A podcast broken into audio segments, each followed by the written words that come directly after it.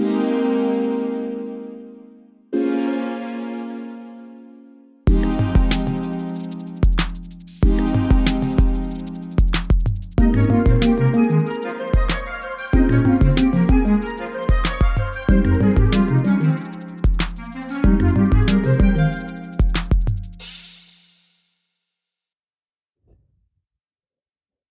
what's going on, everybody? It's Macklin again, and I think we're back for episode 8.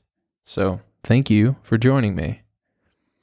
In today's episode, I wanted to talk about something that I haven't really I haven't blogged about it. I haven't really told too many people about it because I, I think I'm still processing it, still processing the fact that I was the one that did this thing. But yeah, let's just jump straight into it. I wanted to talk about my ultra marathons.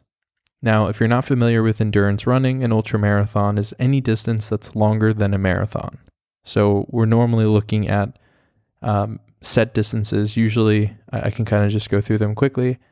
Usually, you see 50 kilometers, which is a little bit longer than a marathon. Oh, yeah, by the way, maybe I should clarify. A marathon is 26.2 miles and I think 42.1 kilometers. Not really sure, but it's definitely like 42 kilometers and some change. So an uh, an ultra marathon is anything that's longer than that. And there are some set distances, but you know there are some races that don't have uh, that have distances that are not common. So there's 50 kilometers. There's a 50 miler, which is longer. Then there's I want to say 80 kilometers and then which is like I don't know. You you guys are gonna have to convert this. I don't want to uh, embarrass myself with my conversion skills. Um, and then there's, you know, somewhere around 80 miles, and then there's 100 miles, and then there's the, the distances just continue to grow um, to grow, and these races are getting longer and longer. So, how did I get into ultra marathon running? You might ask. Like, how did I even come across the idea? I was listening to a podcast called the Rich Roll Podcast.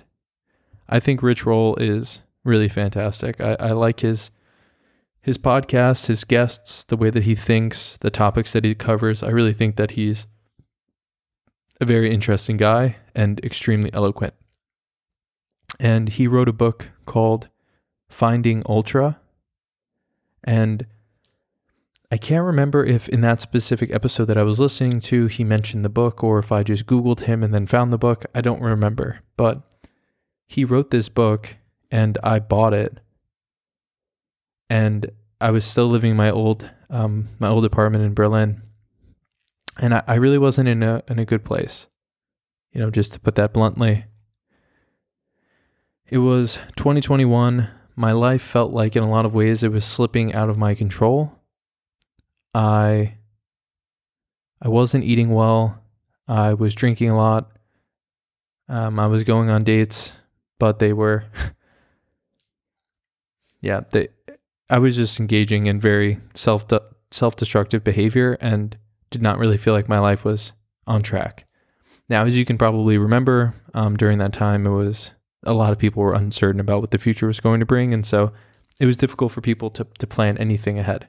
It felt like the only time that you could really guarantee was that in the summertime things would be open, but yeah, you didn't know how the winter was going to look. So I read this book. It must have been like August or September. And by this time, because the gyms were closed, I was, or they, you know, were closing again. I don't remember. Um, I'd started to run a lot more. And I've always been a runner. Like, you know, I was always an athletic kid. Athletic, meaning that I enjoyed exercise, not necessarily athletic, like I looked like an athlete when I exercised. And, you know, running was something that I had done in high school. And then I, and I did it for sport. And then after graduating from high school, I started to run as therapy. And I think I really do believe that running was a major reason that I brought myself outside of my comfort zone and started to take other like risks in other areas of my life. Um, yeah, I love running. I I really do. But anyway, um, I was always a casual runner though. And then I read this book and it just completely changes the way that I look at running. So in the book, he talks about his own journey out of, um, you know, alcoholism and and you know, kind of in a same in a similar position to where I was in terms of, you know, making poor food choices, um, spiraling out of control. I mean, his his story was much different from mine, but it rang true to me because I also felt like I was out of control. And he just gave me this hope that I could change, that all I had to do was kind of challenge the way that I had been living my life up to that point. All I had to do was just make a decision like, I'm going to change. And that's exactly what I did. I read the book let's just say it was September. So I read the book and I decide I'm going to learn more about these ultra marathons. They seem really intense and crazy. And then I start watching videos on YouTube and before I know it, I'm getting tapped into like all of the main people in ultra marathoning, in ultra marathon running. Um, you know, I'm, like I'm just starting to see all of these videos like from Courtney Dauwalter and Dean Karnazes and um, who else? Brandon Virschel? Wirschel? I actually don't know how to say his name. I'm like barely remembering it in my head. And uh, and Nick Bare, for instance. And you know, there are just all these people that are in this like extremely tightly knit space, and you just start to like see like the same faces in these videos. And you know, they're professionals, so a lot of the time, you know, at least like with Courtney and, and Dean, they're coming in like first place in these crazy races that are like 200 miles, 250 miles. You have David Goggins as well in that space. So, you know, these are heavy hitters. And I just become obsessed with ultramarathoning. I, I just, I hadn't even run one. And I was like, oh my God, I need to run one of these races. I hadn't even run a marathon. And so I had this, I have like a very distinct memory. Um, so let's say that it was September when I read this book. When I read this book, it was September 2021. Earlier that year, in January, I had run my first half marathon. And how that came to be was at the end of December 2020, I was going through Sorry, I'm trying to think. Okay, yes. I think my yes, I'm correct. Okay, sorry. it's really difficult to remember like the past few years, but in December 2020, I started to run um because like the gyms were closed. That's like I guess when I really got into it. And there was a girl that I met on Hinge and I mean she was I thought that she was really beautiful. Um she we agreed that we would have dinner together and so she was like yeah like let's let's have food but we couldn't go out to a restaurant so i don't know. I think i suggested or she suggested that i cook. So it was like friday night. It had a really long i had had a really long day and i procrastinated coming up with a recipe. I couldn't believe like 5:30 is rolling around. She's supposed to get there at 6:30, and I couldn't believe that I hadn't even thought of like what I was going to make her yet. I hadn't even prepped anything. I hadn't bought my groceries. So I go to the grocery store and I'm in a I'm in a rush. I have no idea what I'm to grab. And I just start picking up random stuff and putting it into the cart and just like I check out and I run home and I start cooking. And what do I make? I make lentils and chicken. Now, in hindsight, it felt like I was cooking for an actor that was trying to cut weight for a uh, a role in a Marvel movie. It didn't really feel like I was cooking a romantic dinner on a date. Okay, but hindsight's twenty twenty. At the time, I thought, you know, this is a really safe option. Well, I fucked dinner up so badly. It's bland, and I think the chicken's overcooked, and we're sitting on my couch and we're sitting at opposite ends of my couch. I don't even have a fucking table. And you know, she's she's being very polite, but it's just super uncomfortable. The entire date was super uncomfortable. And she eventually leaves and I, you know, just roll my eyes. I'm like, okay, there's no chance that that's going to go anywhere. And then over the next couple days, you know, she doesn't really text back. And yeah, eventually, you know, she does text and she says, Hey, that was fun, but, but I don't want it to be romantic. I was like, All right, that's fine. I started to run longer distances as a way of dealing with the emotions that I was going through at that time, not because of her, but just like feeling that my life was spiraling out of control and just all of these different things kind of coming to a head and I ran my first half marathon.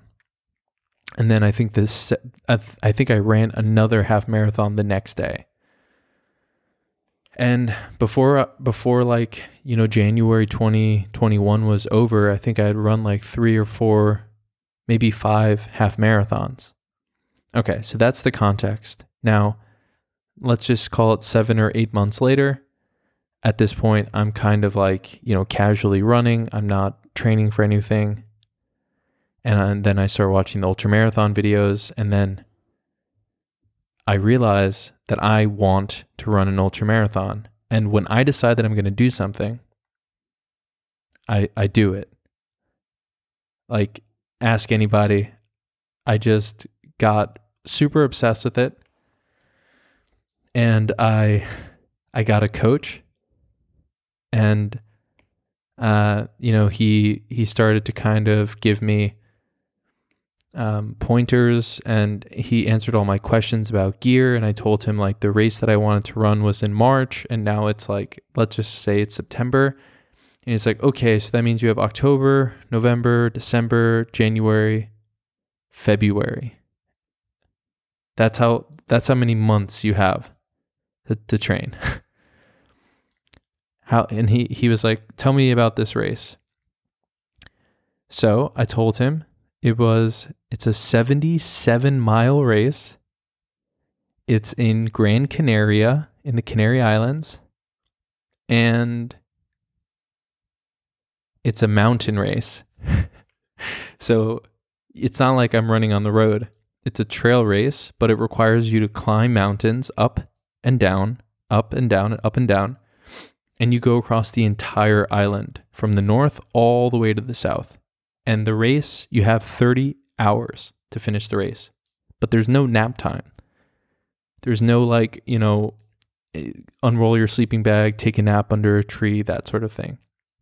The race starts at midnight and you run, you have until 6 a.m. or 5 a.m. the next day. So, not that morning at 5 a.m., but the day after that at 5 a.m. It was fucking crazy that I wanted to do this, but I just could not stop myself. I was just thinking about this race all the time. I was so excited. And so he said to me, he was like, Look, I think you can do it. We got to focus on your training. And I also think you know, it might be worth it to, to try. I don't know if he suggested or if I suggested, but he was like, he might want to try running um, a marathon before this. So I was like, okay. I was going to Web Summit in Lisbon, Portugal, and there was a marathon that was happening in Porto that same weekend. So yeah, I, I figured out a, a way to make it work. I stayed I stayed at the accommodation that my company provided me and then that Friday night I got I think it was that Friday night or that Saturday morning I got onto a bus. It must have been that Friday morning actually. I got onto a bus to Porto and when I ended up in when I got to Porto, I dropped off my stuff at my Airbnb and I had my marathon. And my buddy Zach came which was a really fantastic experience for me. And yeah, we we um we hung out and then the next morning I had my race and he cheered me on and then yeah, I I'll go into the details of that race. Well, maybe I can do it now actually. I don't want to have to drag it out for another episode. But yeah, that race was the, the the marathon in Porto was beautiful. The city itself is gorgeous. I really liked the energy. I enjoyed the track itself and it was beautiful weather.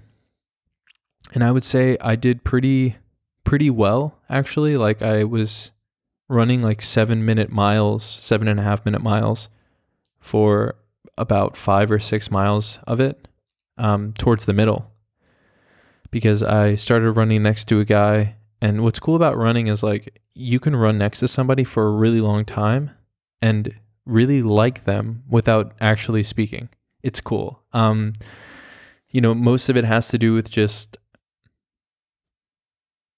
you're exercising, so you're kind of getting a high already, and then you know the other person is running next to you, and they're kind of doing you a favor by you know staying at the same pace and not going ahead of you, and it's really nice. And um, I was running next to this guy for a long time, and eventually, around mile I don't know, 23, 22 whew, I lost all the gas in my tank. And I really like, I mean, this guy and I were, we were cruising and then he was gone and I was just walking. And, and eventually I did, um, I mean, I kept walking in the direction of the finish. And when I, and I probably walked like three miles. And when I started um, to realize that I was very close to the finish line, all the energy that I had the entire time, you know, was made known to me. And I just started booking it as fast as I could uh, towards the finish line. And if you didn't know, I mean, if you were just there watching, you would have probably thought that I was this like guy who was holding back the entire time and was just waiting for the final stretch. But in reality, I had nothing left in the tank, I thought, and I was on the verge of dying. And there was this like family, it was like a man in his 60s with his wife who's in her 60s, I presume, and their son who is in his 30s. And he's like, Hey, are you okay? Why don't you run with us? Why don't you run with us? And I like tried and I literally couldn't even jog. I was just so out of gas. And I felt bad, but I was like, No, you keep going. And then I finished the race. And I'm thinking to myself, okay, that wasn't ideal, you know, that I wasn't able to jog the entire thing that I had to walk at, at a certain point. But I was, in typical Macklin fashion, I was still very positive about the entire thing. And, um, you know, I, I was, I'd already signed up for the ultra marathon in Gran Canaria. I think it was on March 4th, 2022. So last March. And, um, I just kept training, uh, having coaching calls with Christian, uh, who was my running coach, and eventually, the um, yeah, I mean, eventually, December passes. Oh, so what was cool about uh, last year was I actually went home for Christmas, and my mom lives in the mountains, and I was supposed to go home for like two or three weeks, but I wanted to bring my dog back, and there was a lot of paperwork that needed to be done. And there were a lot of fuck ups like internally at the vet's office that actually got in the way of us being able to bring my dog uh, when I wanted her to be um, brought to Germany. So, yeah, three weeks turned into like a month and a half of me being home. And uh, during that time, what I was doing was I was waking up at like four o'clock in the morning. I was starting work, like with my team in Berlin. And then, you know, sometime around two o'clock, two in the afternoon, or like sometimes as late as like 6 p.m., I would go for a run through the mountains. And my mom lives upstate New York and it was winter, so it was snowing everywhere. And my mom has this trail behind her house. It's called the Rail Trail, I believe. And it used to be a um it used to be like where the train went So there used to be like actual rails on the ground, um, like train tracks, but they got rid of them and made it into like a nature trail. And there were times, like there were days where, as part of my regimen, I needed to go for like a three or a four hour run. And I would just go for these long ass runs in the middle of the night. And I would have my headlamp on, and there'd be snow falling in my face. And I would be like completely locked in. And there were times when I couldn't even run on that trail because the snow was up to my almost up to my knees. And there was even one day where I, I had to run on the street because the snow was so heavy on the grass and all in that area. And that was just crazy shit. I mean, that like really blew my mind. So I was prepared uh, by the time, I mean, I was as prepared as I think I was going to get by the time that my ultra came up. Now, what's cool about the ultras are that, or is that you, you have like a very strict, you have to have a very strict nutrition um, regimen, not only when you're training, but when you're actually running an ultra. Now, I might butcher this because, yeah, I might get the the times mixed up, but I actually think that you so you need to be very careful about your sodium levels when you're running ultra marathons because you're losing a lot of water. You're actually losing a lot of sweat, so you're losing a lot of sodium. And the other thing is that you you don't want to reach a point where you don't have glycogen. I think it's glycogen in your blood. So you don't have you you don't want to reach a point where you are depleted of fuel. And that's the reason that a lot of runners will eat fast acting sugar, basically just simple carbs or simple sugars, um, to keep their energy levels up throughout the race. Because once you get to a point where you're you actually bonk, that's what it's called. Bonking is like what happened to me during the marathon. It's very difficult to get back into a place where you'll where you'll be able to finish the race. I mean, you can imagine, right? Like even if you have 5 5 hours left imagine five hours after bonking. It's crazy shit. So it's really psychological.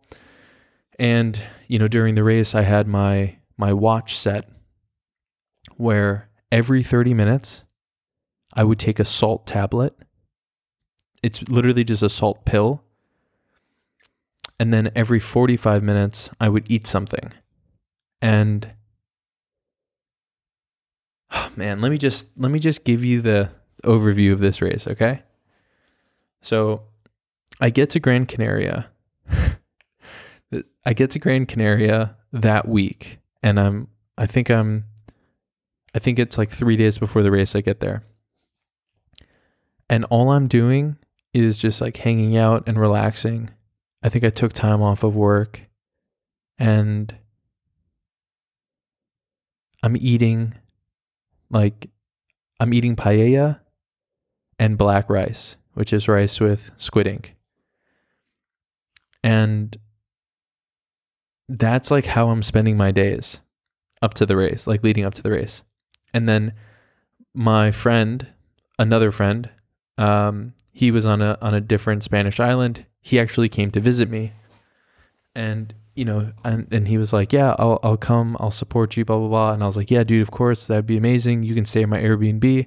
I'm not going to be there for two nights. And he was like, okay, yeah, yeah, that'd be really cool. So he comes and meets me. And then the day of the race is like Friday, but I think it's Friday. If I'm not mistaken, I think it's Friday at midnight. So we have the entire day of Friday to hang out. I'm taking it super easy. I meditate. I'm just like relaxing. And then I took a nap at some point, you know, for a couple hours. I have all my gear laid out. I have all my snacks laid out. I literally have like dozens of these like little packets with like syrups in them. They're they're called gels, but it's really just sugar. and I have dozens of them. And I have these drop bags, and a drop bag is like a backpack that you can pick up at a checkpoint in the race. And my drop bag, I you only had one in this race my drop bag had an extra pair of shoes just in case something had happened to mine or if mine were wet or something like that. So the race starts on the beach, like directly where I'm staying in my Airbnb. It's like oh, literally a two minute walk. So I didn't want to get sick during the race. Like I didn't want to like catch a cold or something. So what I did was I this is like let's just call this like 11 o'clock 11 p.m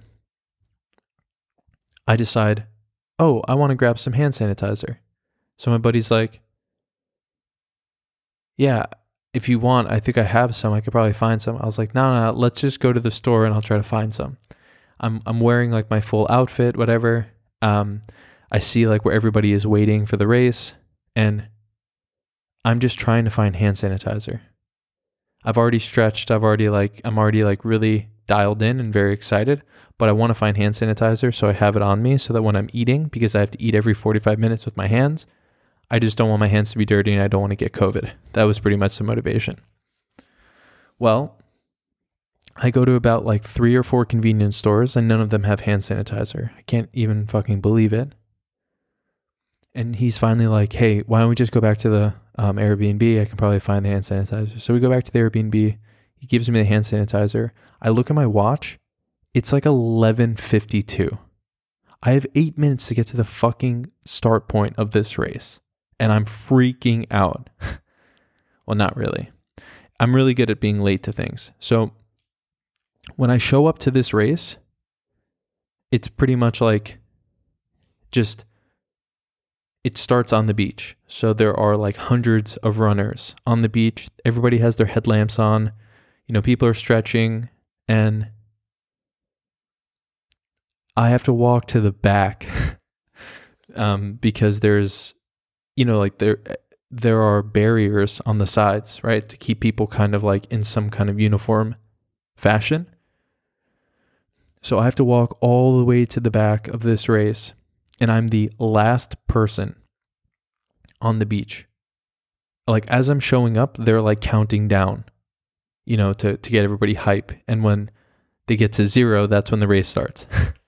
so they're on like, you know, eight or something, and I'm just like kind of like shuffling to the back, and I get to the back and whatever. And then the whistle blows and we're off. And we're just running and it's midnight and my headlamp is on and I have I have my running pants on and I have my my hydration vest and I have all my pockets are lined with like sweets. Well, not sweets, really just these gels. And I have my salt pills and I have my water bottles and you know, I'm checking my watch. And and we're off. it's so fucking cool. I feel like I'm in a YouTube video, like one of the YouTube videos that I'd watched. And I'm just I'm literally just the last person I'm looking ahead of me and all I see are the back the the red light. So there's like a the headlamp is in the front and then there's supposed to be a red light on the back of every runner, you know, for safety. And all I see are these red lights in front of me. There's nobody behind me. So I'm like, okay. This is going to be a long fucking race. And I just took my time. I just I didn't speed up at all. I just you know, I was passing people and they were like cheering me on and stuff. And you know, there was like a little bit of pressure, I would say, to try to catch up with everybody, but I just took my time. I had my I had my um my running sticks as well, which is such a cool feeling. And and I was just taking my time. And for the first two and a half or three hours of the race, you're just running on flat land. I mean, some of it's beach and then some of it's street. And then eventually you climb like a mountain um, like a mountain road, but it's still concrete or asphalt. And it's probably not until like three and a half or four hours that you actually reach like the wilderness. And it's so stark. Like there's a huge difference between, you know, being on the streets and seeing cars and having people cheer. And then all of a sudden, it's like four o'clock in the morning and it's just dead quiet. And you can hear, you know, animals scurrying but for the most part, all I was doing was listening to music, and you know, I had Tycho, which is one of my favorite artists, and I was just really loving it. It was so nice. Um, it was just so cool. I felt like I was going on an adventure. And so, yeah, I ran until, I mean, I ran throughout the entire night, and then there were just the weather just got crazy uh, in the in the early morning. So what's cool about the island is that there's these microclimates. So in some places it's super dry, in other places it's like torrential downpour. And you know, sometime around six o'clock in the morning, it's just pouring rain, and it's super dangerous because we're trying to like climb mountains. And you know people are like falling and i mean they're not like getting hurt but they're like falling down and they're sliding and people can't get traction and they have to like you know do all of these um, roundabout movements you know zigzagging rather than getting you know rather than going straight up in a line. And yeah i I think it was probably around 11 o'clock in the morning. So at this point, I'd been running for like 11 hours. I get to an aid station, which is like, you know, where they have like the snacks and stuff. They have food um, probably like every three hours or so. And I get to an aid station and the guy like one of the attendants there is is closing the aid station as I'm as I'm eating. And I'm like, "Hey, um like am I late?" And he's like, "Yeah, you you don't have a lot of time to get to the next aid station. He's like, you have like, I don't know. Let's just say that it's going to take you. I mean, in this hypothetical situation, let's say that it was like two hours. He's like, you have, it's going to take you two hours and you have two hours to get there. And if you get there after that, you're not going to be able to continue the race. So I suggest that you just like leave now and you try to get there as fast as you can. So I'm panicking and I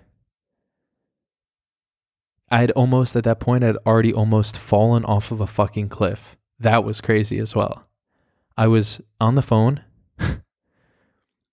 I mean, yeah, typical, right? I'm in sales and I was on the fucking phone, but I was on the phone and uh, there was like a, a girl that I'd met at a dinner party and she's just a friend, um, just like a nice girl. And she was like, Hey, I'll give you a call, just like motivate you at some point. And I called her and as I'm talking to her, I slip and I'm I'm probably hundreds of feet above the ground. I'm on a fucking cliff and it's a cliff that I have to navigate in a way where I have to like go down the mountain a little bit and then kind of do like a horseshoe and it's like kind of a spiral where you're just like going down and then you get into another path and that brings you up again. And I'm like navigating down and I slip and I almost, I like fell on my ass and I I could have fallen off the fucking side of this mountain and died but I did not thank God. So anyway, um, when I get to the aid station, I'm you know already kind of like panicking because I had almost you know it's just been like a crazy couple hours at that point, and he's like, yeah, you don't have much time, so I just like hustle, and I finally do get to the next aid station, and everything is good, and um. Eventually, I reach like I don't know, maybe it's around like five or six o'clock, four or five four or five o'clock in the evening, I reach this small town and I had been running with two people. One was like a woman from Finland and the other was a, an Italian guy. And um, when I got to the aid station, I needed to go number two. So I, I mean, you know, normally you just go in the woods while you're running and stuff. It's pretty cool. Um, don't judge me. Well, I found out that there was no toilet at the aid station and I was kind of panicking. And then someone that I talked to in the town was like, actually, there is a toilet. It's like a public bathroom.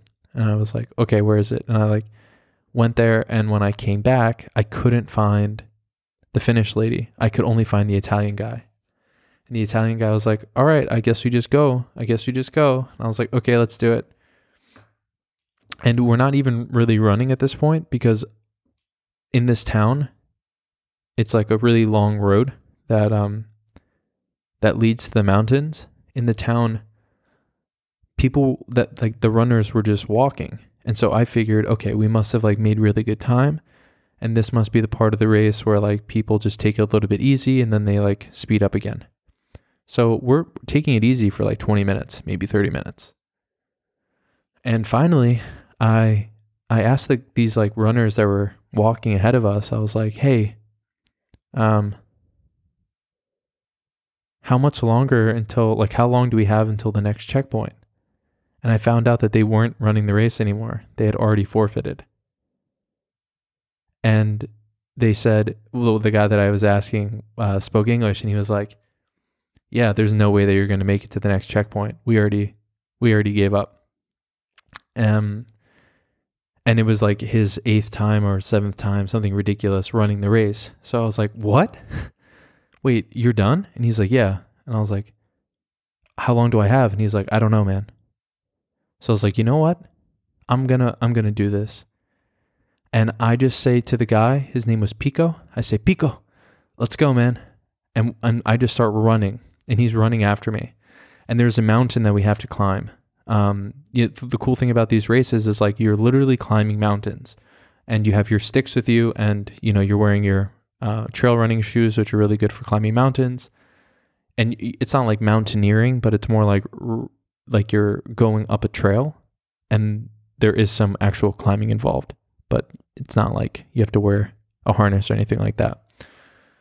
Well, anyway, Pico is pretty far behind me, and uh, I had to leave him because he he was just not able to keep up. And I was like, I'm sorry, man, but like I just got to go.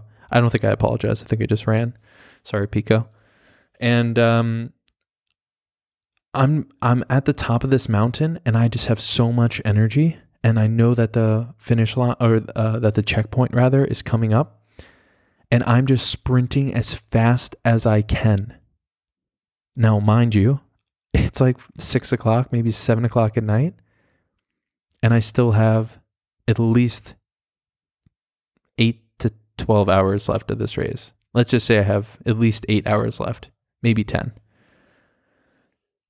And um, I'm just running as fast as I possibly can. And I finally reach a point where I can see the checkpoint and I sprint to the checkpoint and I'm just fully expecting them to say that I'm disqualified because I've missed the, the deadline to get there.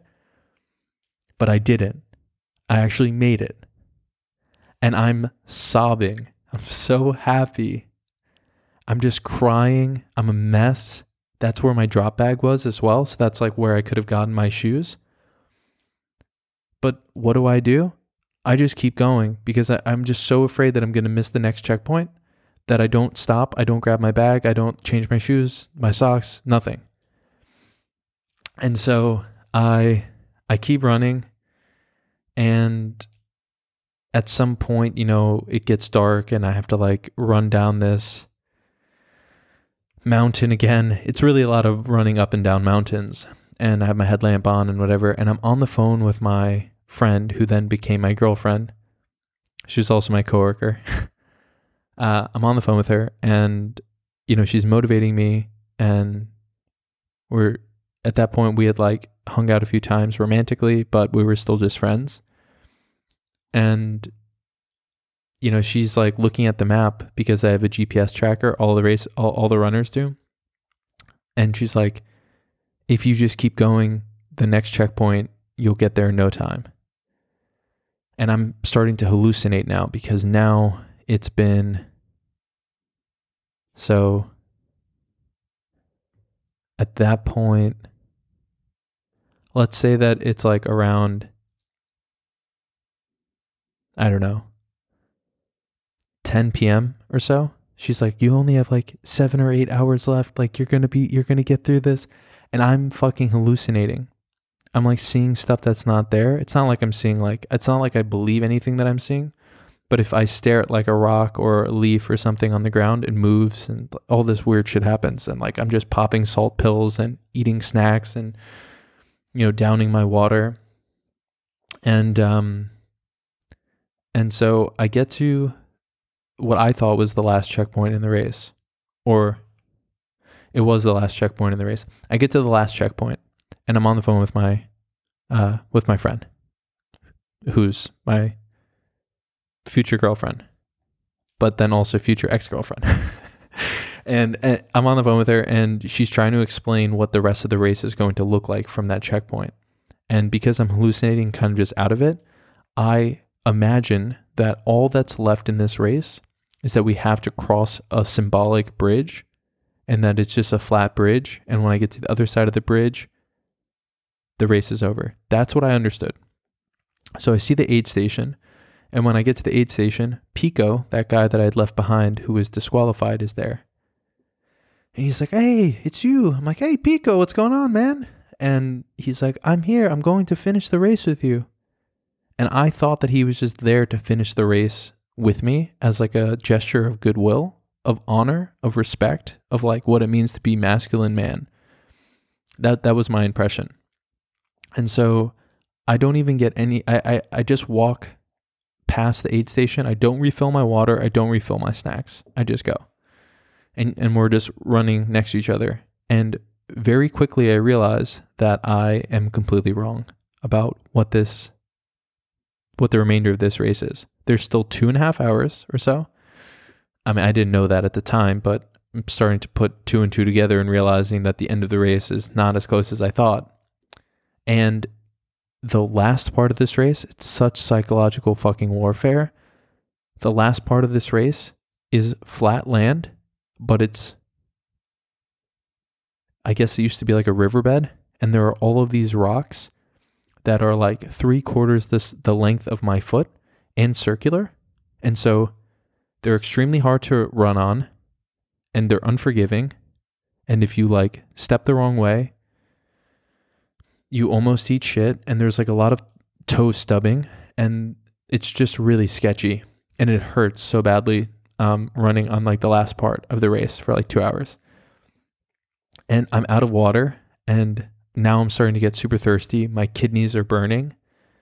And I know that the end of the race is coming up, but like it still doesn't feel like it's close enough. And Pico, I ask him if I can have some water, and he's such a good guy. He like graciously gives me some water. And yeah, eventually uh, I just wanted to take off. And I take off for like the last 20 minutes of the race. I'm just running as fast as I can. And Pico's, you know, not able to keep up. And the thing about these races, like everybody has to run their own race because just these distances are way too long.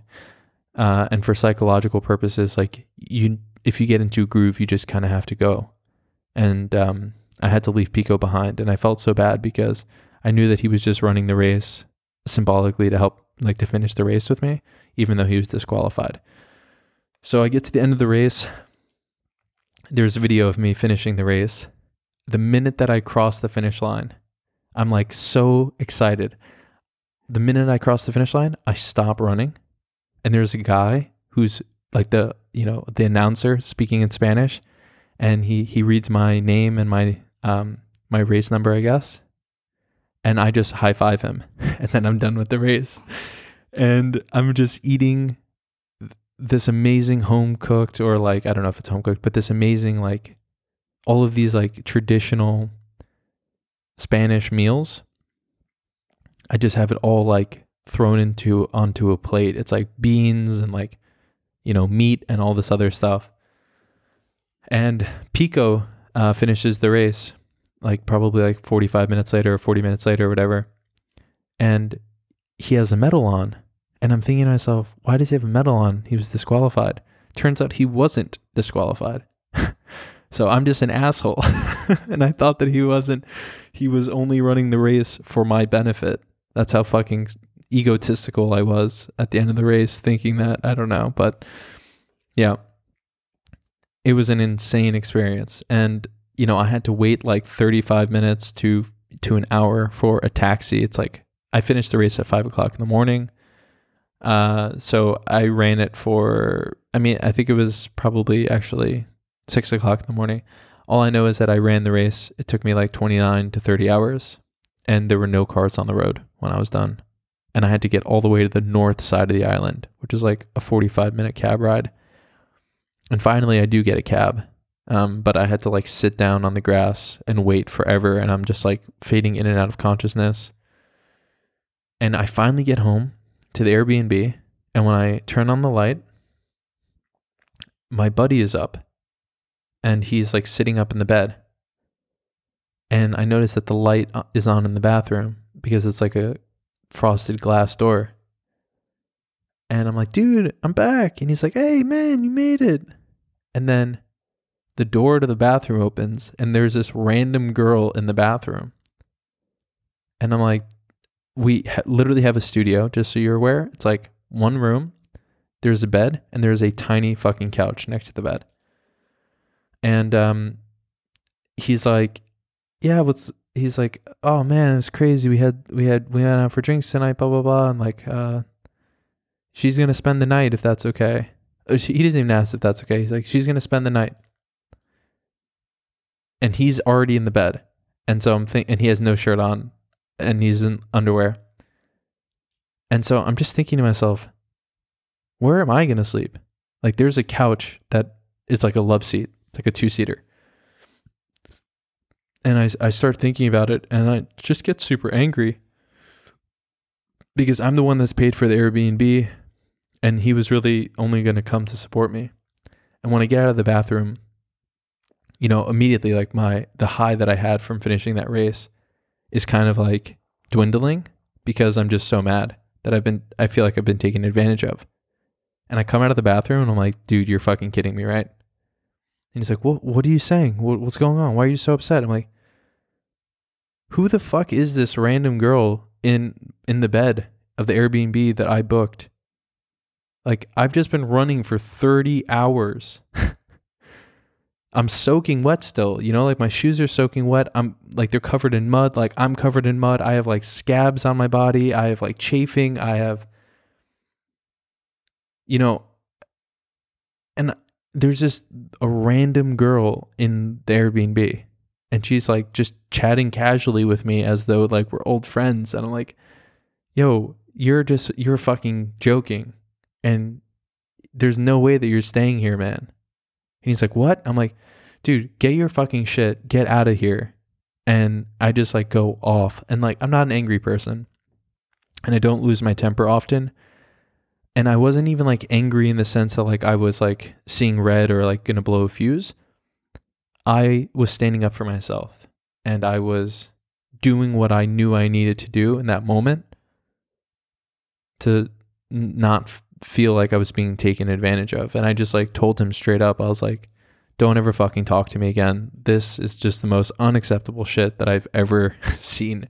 I feel like I'm being pranked right now, that I can't even sleep in my bed that I paid for because you and this random girl have been having sex, obviously, in this bed. Like the blankets are all messed up. He has no shirt on, no pants on. She's like in the bathroom. Like they must have just had sex. And I'm not going to sleep on this, like, you know, couch next to them. like the whole thing was just super fucked up. So that was how I. That was how I finished the race. Uh, kicked them out. and then I took all the sheets off and I like slept on the bed without uh, any of the sheets except maybe like the fitted sheet, I think. And yeah, it was it was just such a crazy experience. And then after that race, so that was a 77 miler. After that race, I realized I'm not done with this shit yet. And I signed up for another ultra marathon in for June, and it was a hundred miles. And this time it was across a mountain range on a Norwegian island, like right off the coast of Norway, all the way in the north, where it's sunny for 24 hours a day in the summertime. And I'll, I'll tell that story at another point because that definitely deserves its own story. But the reason that I share this with you guys is that it's a fucking crazy story and I love it. I love that that actually happened. But it also teaches a very important lesson. And, you know, this is just a common theme that you'll hear in life, which is if you don't use it, you lose it. Now, I think that actually has to do with sex. I don't really know. I kind of feel like I'm a little bit out of the loop on that one. But I really believe that, like, if you don't continue to flex a muscle, I'm not talking about your penis, you sicko. If you don't continue to flex a muscle, you will lose it very quickly. And the muscle that I, I lost the ability to flex was my discomfort muscle, which I definitely was able to flex as a result of running that ultra marathon and you know and the marathon and then signing up for the 100 miler as well and i'll tell you the outcome of that other race in the next podcast maybe but it doesn't even feel like that was me that's the crazy thing that's what's so interesting about this life that i live is like i ran 77 miles without sleeping i climbed dozens of like I just like I climbed every mountain on this island pretty much from the north all the way down to the south. I didn't sleep. I was eating every like 45 minutes. And, you know, I experienced crazy weather. I saw many people quit because they couldn't continue, they just didn't have it in them. And I finished this race, and, you know, I finished it because I was very lucky to have the people that I could call especially my ex girlfriend who was just my friend then, and and I had you know my manager at work who's like one of my best friends. He he like recorded this uh, really motivational voice message for me and you know all my friends were cheering me on and sending me text messages and you know telling me how, how great of a job i was doing you know i was so lucky i'm so lucky that i have these people in my life who helped me through this but it's crazy that even less than a year later, it's like it never happened. And the lesson there is just, you know, if you're committed to living a life of stoicism and, and, you know, putting in the time and the energy and doing the uncommon work, you can't lay your foot off the gas. And I think that's why a lot of people, they, they look at entrepreneurs and they think that, you know, entrepreneurs are never going to be satisfied. Nothing is ever enough and I I was raised, you know, very I was raised by my mom and my grandma. And, you know, my grandma's philosophy is that money is the root of all evil and, you know, politics is evil and and greed is at the root of of all of these things and you know, my grandma is very pious. You know, she's a very and so is my mom. Just very good people who you know, they don't ask for anything that they're not willing to do themselves. They're not entitled. They work very hard. They don't ask for too much. And it was kind of conflicting for me, you know, for a really long time because I have aspirations to be a millionaire or a billionaire. A billionaire, if I'm being honest with you guys. Those are my aspirations. Okay, I said it. I have aspirations. They're really, really big. And for a very long time, I struggled because I didn't want to. I just didn't feel like I was able to achieve that, knowing that they, not not my mom. My mom is an entrepreneur, but like just my grandma. You know, she just has like a different mindset about this kind of stuff, and she would never like tell me that I was on the wrong path or anything like that. I just, it just felt like I was doing something wrong, and she would always say, you know, look at these look at these businessmen that get like, you know, on the news. Look at these businessmen that that get caught, you know, they're trying to steal or they're trying to like evade taxes or whatever. It's like enough is never enough.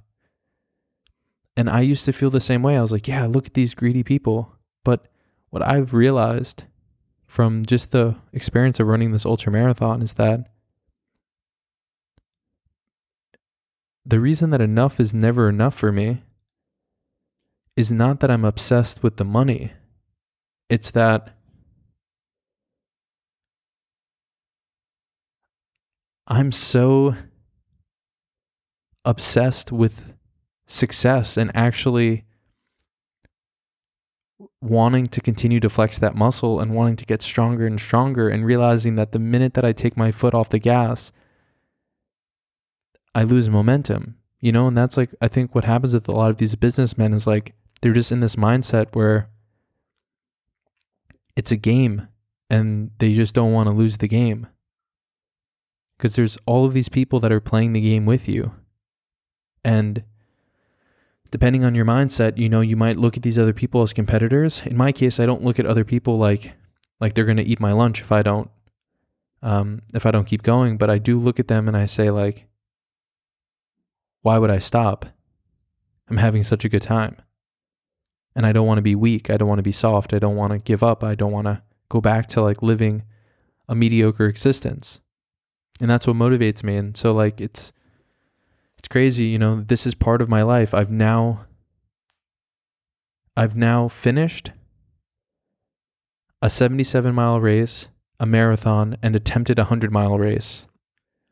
And done more than like, you know, you would than than the average person has in that regard. But it still feels like you know, when I wake up sometimes I still feel like I'm just an average person. I, uh, no, I don't want to I don't want to say that. I don't feel like I'm an average person, but I feel like if I don't continue to push forward, I will be doomed to to mediocrity. And it's my mindset that really separates me. It's the reason that I don't feel like I'm an average person. It's just the mindset alone, but yeah. I mean, I guess this is just like at the core of who I am. And I think that life is just this really fun game and it gets hard and it gets challenging and we lose people that we love and you know, everyone that we've ever cared about is going to be gone someday, and then we're going to be gone. And then our children are going to be gone, and our grandchildren are going to be gone, and our great grandchildren to be gone. And then who knows, maybe the earth will be gone. And it's like, in the face of all of that, I still find so much meaning in my life and in this in this world that I'm in right now. And I'm just so grateful to be alive and I'm just so grateful to have you know, if you're listening to this and you've listened this far in, thank you. Thanks for being part of my journey, and I hope that I can be part of yours as well. And together we can do some really incredible, uncommon stuff. Yeah, thank you. That's it. I think for today's podcast, I've said everything I wanted to say. I hope you have a good night or a good morning, good start to the week, whenever you're listening to this. Yeah. All right. It's your boy Macklin. I'm signing off. Peace.